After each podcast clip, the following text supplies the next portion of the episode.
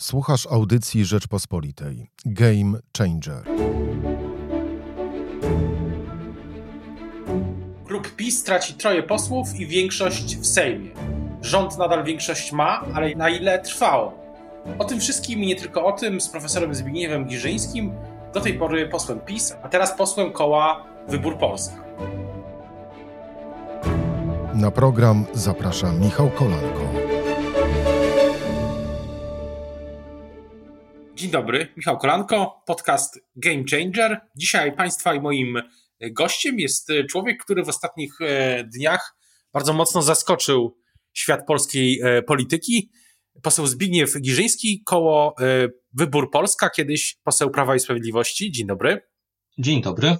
Właśnie to jest pytanie o to zaskoczenie. Jakby dlaczego zdecydował się na pan taką chyba trudną decyzję o odejściu z Prawa i Sprawiedliwości i razem z dwiema innymi, dwoma innymi politykami założeniu właśnie klubu koła Wybór, Wybór Polska. Od czego się zaczęło?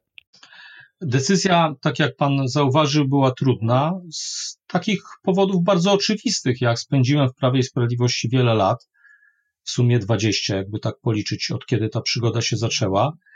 To jest jedna rzecz. Druga rzecz istotna i ważna to taka, że to wytworzyło cały szereg także więzi towarzyskich, już zupełnie niepolitycznych, które także nie jest łatwo w takiej sytuacji utrzymać na dotychczasowym poziomie, choć mam nadzieję, że wiele z nich takimi zawsze pozostanie, bo to są zupełnie dwa różne obszary relacji osobiste i polityka, ale różnego rodzaju obserwacje i zastrzeżenia w stosunku do tego, jak dzisiaj wygląda funkcjonowanie Prawa i Sprawiedliwości, jak wygląda realizowany przez Prawo i Sprawiedliwość projekt polityczny, to wszystko sprawiło, że doszedłem do wniosku i ja, i koleżanka, i kolega, że Prawo i Sprawiedliwość przestało być partią, z którą kiedyś wiązaliśmy się 20 lat temu w przypadku naszej dwójki, bo jedna z osób dos- przystąpiła troszeczkę później.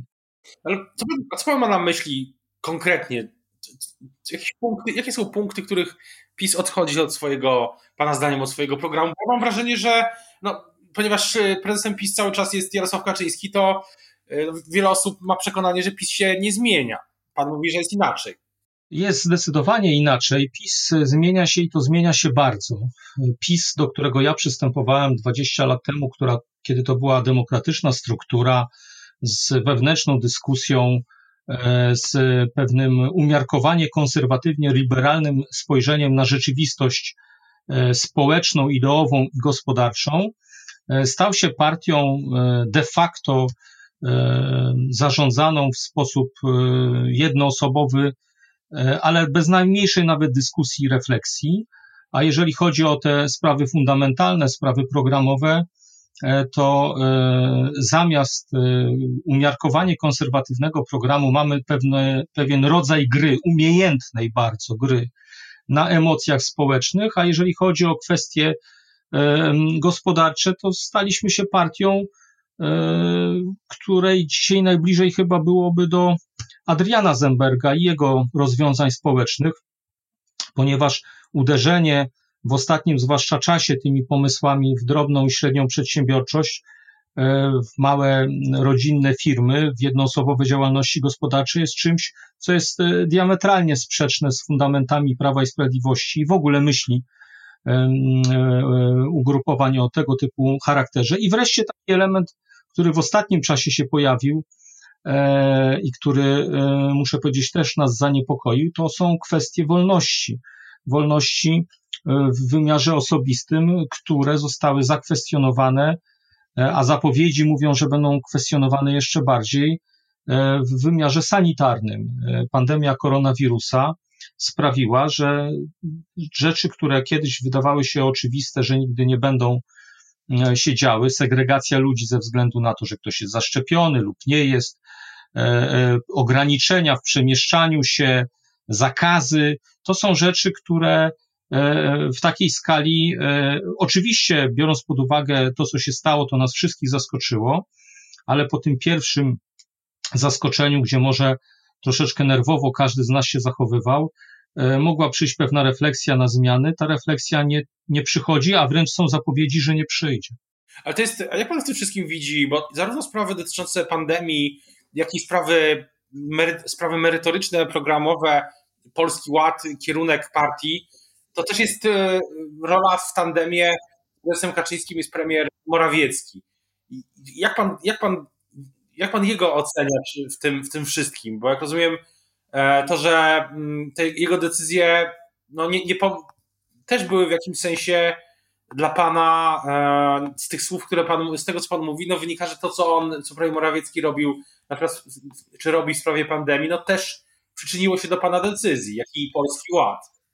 E, ja nawet nie jestem pewien, kto te decyzje podejmuje, e, ale wiem, kto je na przykład zapowiada. I na ostatnim klubie parlamentarnym, zamkniętym, na którym jeszcze brałem udział, pan prezes Kaczyński mówił, że może nadejść czwarta fala, choć wyrażam nadzieję, że tak się nie stanie. Tu mam opinię podobną co do e, tej sprawy. Potem powiedział, że ma także przekonanie i jest pewien, że nasze państwo wtedy na tą czwartą falę będzie już naprawdę solidnie przygotowane, bo wcześniej różnie to bywało. I z tym zdaniem też się całkowicie zgodziłem, bo sobie pomyślałem, że może dobrze, bo te karetki nie będą stały w kolejkach do szpitali, te szpitale zaczną troszeczkę wcześniej działać, żeby można było e, e, przy, obsłużyć ruch pacjentów. I wreszcie mm, prezes Kaczyński powiedział, na czym to działanie miałoby polegać. Na tym, że policja, służby porządkowe będą egzekwowały wszelkiego rodzaju obostrzenia, zakazy. Na tym to przygotowanie miało polegać. Dodając jeszcze, że państwo jest jednak instytucją opresji w moim głębokim przekonaniu, i ja tak zawsze byłem kształtowany przez wszystkie lata mojego życia, państwo jest instytucją troski, a nie opresji. Powinno się troszczyć o obywateli, pomagać im, wspierać ich, jeżeli już, e, a nie ich z takich czy z innych powodów represjonować. Nawet jeżeli to była jakaś niezręczność językowa, e, to ona gdzieś tam jest elementem pokazującym rzeczywistość, że bardziej skupiamy się nad tym, żeby zakazywać, nakazywać, niż o, na tym, żeby pomagać i się troszyć. To, to, to są rzeczy, które we mnie jako w człowieku przywiązanym do takiej wartości, która wydawała mi się, że w ugrupowaniach o charakterze centroprawicowym są ważne, a więc wolność, to to w ewidentny sposób idzie w sprzeczności do tej wartości, jaką wolność jest. Ale też e, pytanie jest o Polski Ład, bo politycy PiS cały czas e, jeżdżą po kraju, prezes Kaczyński też, e, premier Morawiecki, bardzo intensywnie, to widać ich obecność w terenie, zaangażowanie. E, przeglądając no, chociażby media społecznościowe, też polityków PiS, to, to widzę. Mm, a na ile w tym wszystkim Pana decyzji ważny był ten Polski Ład? Bo politycy PiS to od razu też mówią, mówią że no, to jest program, który wyrównuje pewną niesprawiedliwość, który no, będzie korzystny dla iluś tam milionów Polaków.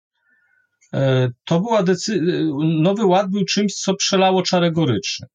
Ona się napełniała od dłuższego czasu i była już bliska, żeby się przelać, i Nowy Ład właśnie to zrobił, e, ponieważ ja nie wyobrażam sobie, jak chcemy e, wprowadzać w Polsce sprawiedliwość społeczną, krzywdząc tak na dobrą sprawę i uderzając w ludzi, którzy są przedsiębiorczy, którzy mają drobne firmy rodzinne, które mają jednoosobowe działalności gospodarczej. Jeżeli ja słyszę, że podatek liniowy dla osób prowadzących działalność gospodarczą, także taką małą jednoosobową, ma zostać podniesiony z 19 do 28%, no to ja się z tym fundamentalnie nie zgadzam.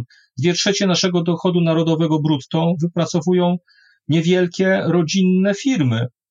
Tymczasem Nowy Ład to jest droga, która może nas doprowadzić do z jednej strony wywłaszczenia Polaków, to znaczy pozbawiania ich de facto własności i przekazywania jej na rzecz dwóch instytucji, które będą jedynymi, które będą tak na dobrą sprawę od, yy, miały wpływ na naszą rzeczywistość gospodarczą. Z jednej strony to będzie państwo z całym szeregiem swoich instytucji i spółek, a z drugiej strony to będą wielkie międzynarodowe korporacje.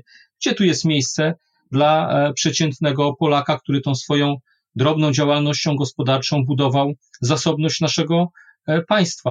Czyli pan wyklucza poparcie tych ustaw, no bo e, w tym dzisiejszym Sejmie każdy głos się liczy.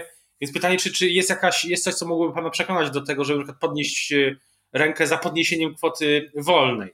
Za podniesieniem kwoty wolnej oczywiście ja z przyjemnością podniosę rękę, choć ta, to podniesienie mogłoby być wyższe. Tylko podkreślam, w zależności e, jak to będzie obudowane, jeżeli to będzie jedna ustawa mówiąca o podniesieniu kwoty wolnej od podatku, to z przyjemnością głosuję. Jeżeli do tej jednej ustawy poza tym zostaną wrzucone e, inne podwyżki podatków, które tak naprawdę będą sprawiały, że to podniesienie kwoty wolnej nic nie będzie znaczyło, tylko będzie się zabierało ludziom aktywnym zawodowo, to to jest błąd. E, Polacy są ludźmi z wrażliwymi sercami. Ja też chętnie pomogę tym, którzy są słabsi i powinniśmy pomagać, ale nie można tutaj przesadzać, nie można doprowadzać ludzi do trwałego, strukturalnego pozostawania w mm, nieaktywności zawodowej. A te rozwiązania, które są proponowane, one niestety mogą do tego typu sytuacji doprowadzić i nie może być tak, że zamiast podać rękę ludziom, którzy są w kłopotach i wyciągnąć ich z tych kłopotów, to my tą ręką tam tylko wrzucamy zasiłki, żeby oni sobie tam jakoś żyli i zostali tam w e, tej otchłani takiej beznadziejności i nieaktywności zawodowej. To jest droga donikąd. Ale wracając do samego Sejmu, a czy, czy uważa pan, że e, to, to, to, co się wydarzyło w ubiegłym tygodniu, e, to jest jakiś punkt zwrotny dla Prawa i Sprawiedliwości, ogólnie dla polskiej, polskiej prawicy? Czy to jest w tej kadencji no ten taki jak tytuł e, naszego, mojego podcastu Game Changer. Wiedziałem, że pan redaktor znany z tego, że lubi się posługiwać tym określeniem, do tego nawiąże, a nawet gdyby nie nawiązał, to sam bym to zrobił. Jeśli kiedykolwiek mieliśmy e, w tej kadencji Sejmu taki moment, e, który można było właśnie określić takim game changerem, to to na pewno jest ten moment. Też też pytanie, czy y, będą, now, będą kolejni posłowie, posłanki w pana kole, w tym w środowisku? Zapraszamy, zapraszamy i zabiegać na pewno będziemy, żeby byli. Właśnie też, też wracając do tego punktu zwrotnego, czyli co, co dalej? Jakie jest pana teraz, y, ma pan też wiedzę y, z, z wewnętrzną z tego, co się dzieje w Prawie i Sprawiedliwości? Działo się, tak jak pan wspomniał, był pan na tym posiedzeniu klubu.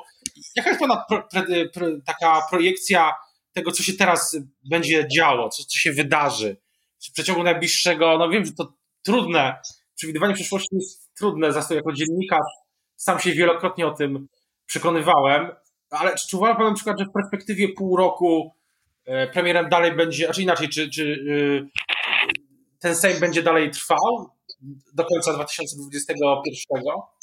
To wszystko okaże się w trakcie. Czy będzie zmiana premiera, czy będzie zmiana czy e, przesilenie rządowe, tego nie wiemy.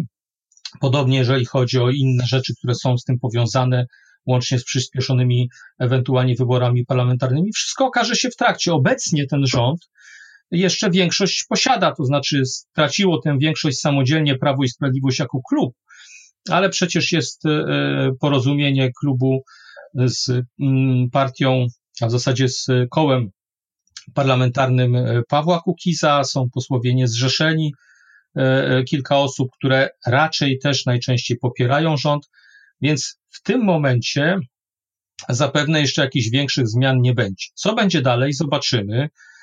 Jak rozmawiałem z posłankami i z posłami z naszego środowiska, w którym do tej pory byłem, to ten ferment, to niezadowolenie jest u wielu osób.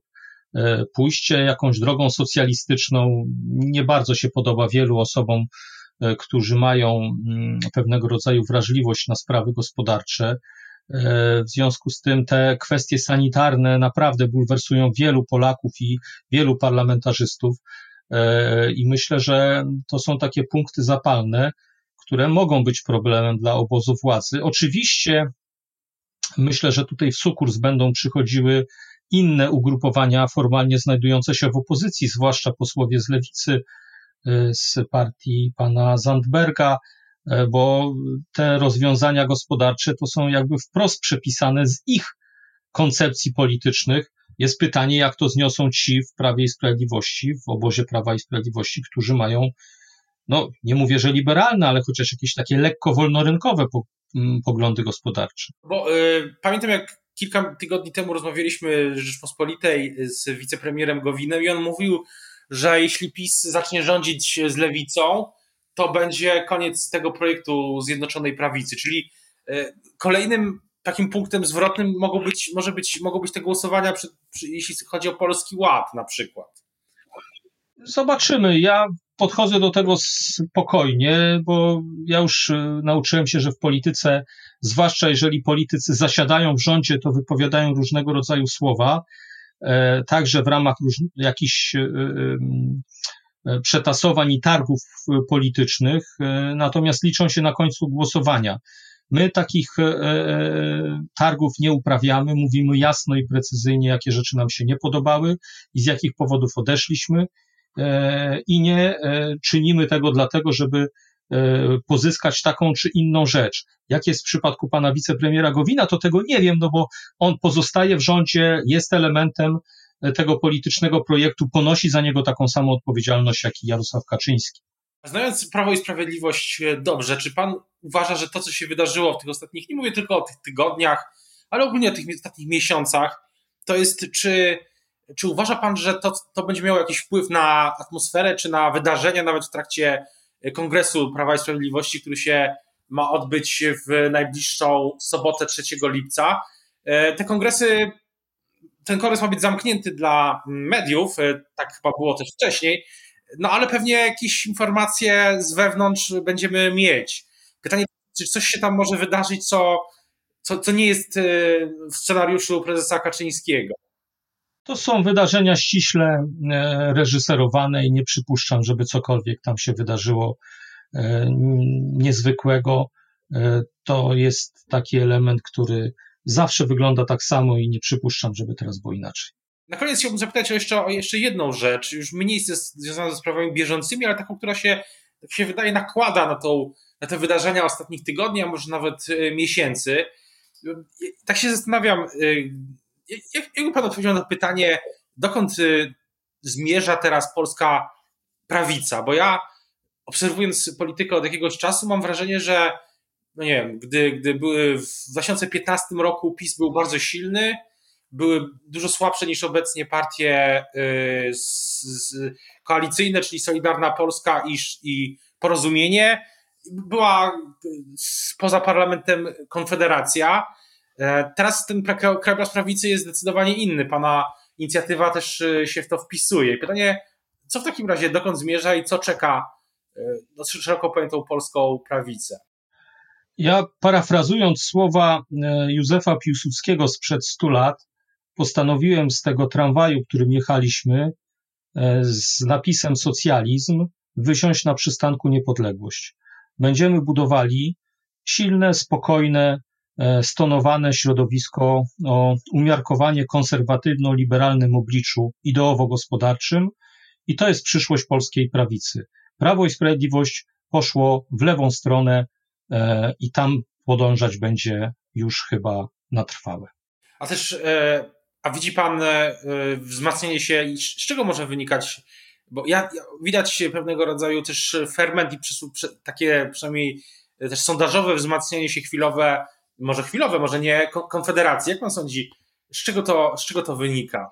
To wynikało właśnie z tego, że Prawo i Sprawiedliwość naprawdę przestało być partią prawicową e, i e, odwrócenie się w dwóch obszarach, e, w obszarze wolności osobistych i w obszarze wolności gospodarczych, od fundamentów, które stanowiły prawicę, sprawiło, że na tym troszeczkę zaczęła zyskiwać Konfederacja, sądzę, że nasza oferta, z którą my występujemy, jako ugrupowanie przewidywalne, stonowane, spokojne, umiarkowane, potrafiące rozmawiać ze wszystkimi, będzie e, czymś bardziej atrakcyjnym od Prawa i Sprawiedliwości, które od tych ideałów już dawno odeszło, i od Konfederacji, e, która ze względu na specyfikę swojego funkcjonowania, myślę, że nie jest w stanie szerszych wyborców do siebie przekonać o tym, e, co będzie dalej działo się w Sejmie i oczywiście o, o kolejnych głosowaniach i wydarzeniach będziemy to śledzić e, na bieżąco. Teraz e, bardzo dziękuję za rozmowę w podcaście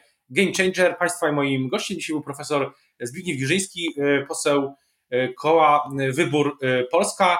Dziękuję bardzo. Dziękuję. Słuchaj więcej na stronie podcasty.rp.pl. Szukaj Rzeczpospolita Audycje w serwisach streamingowych.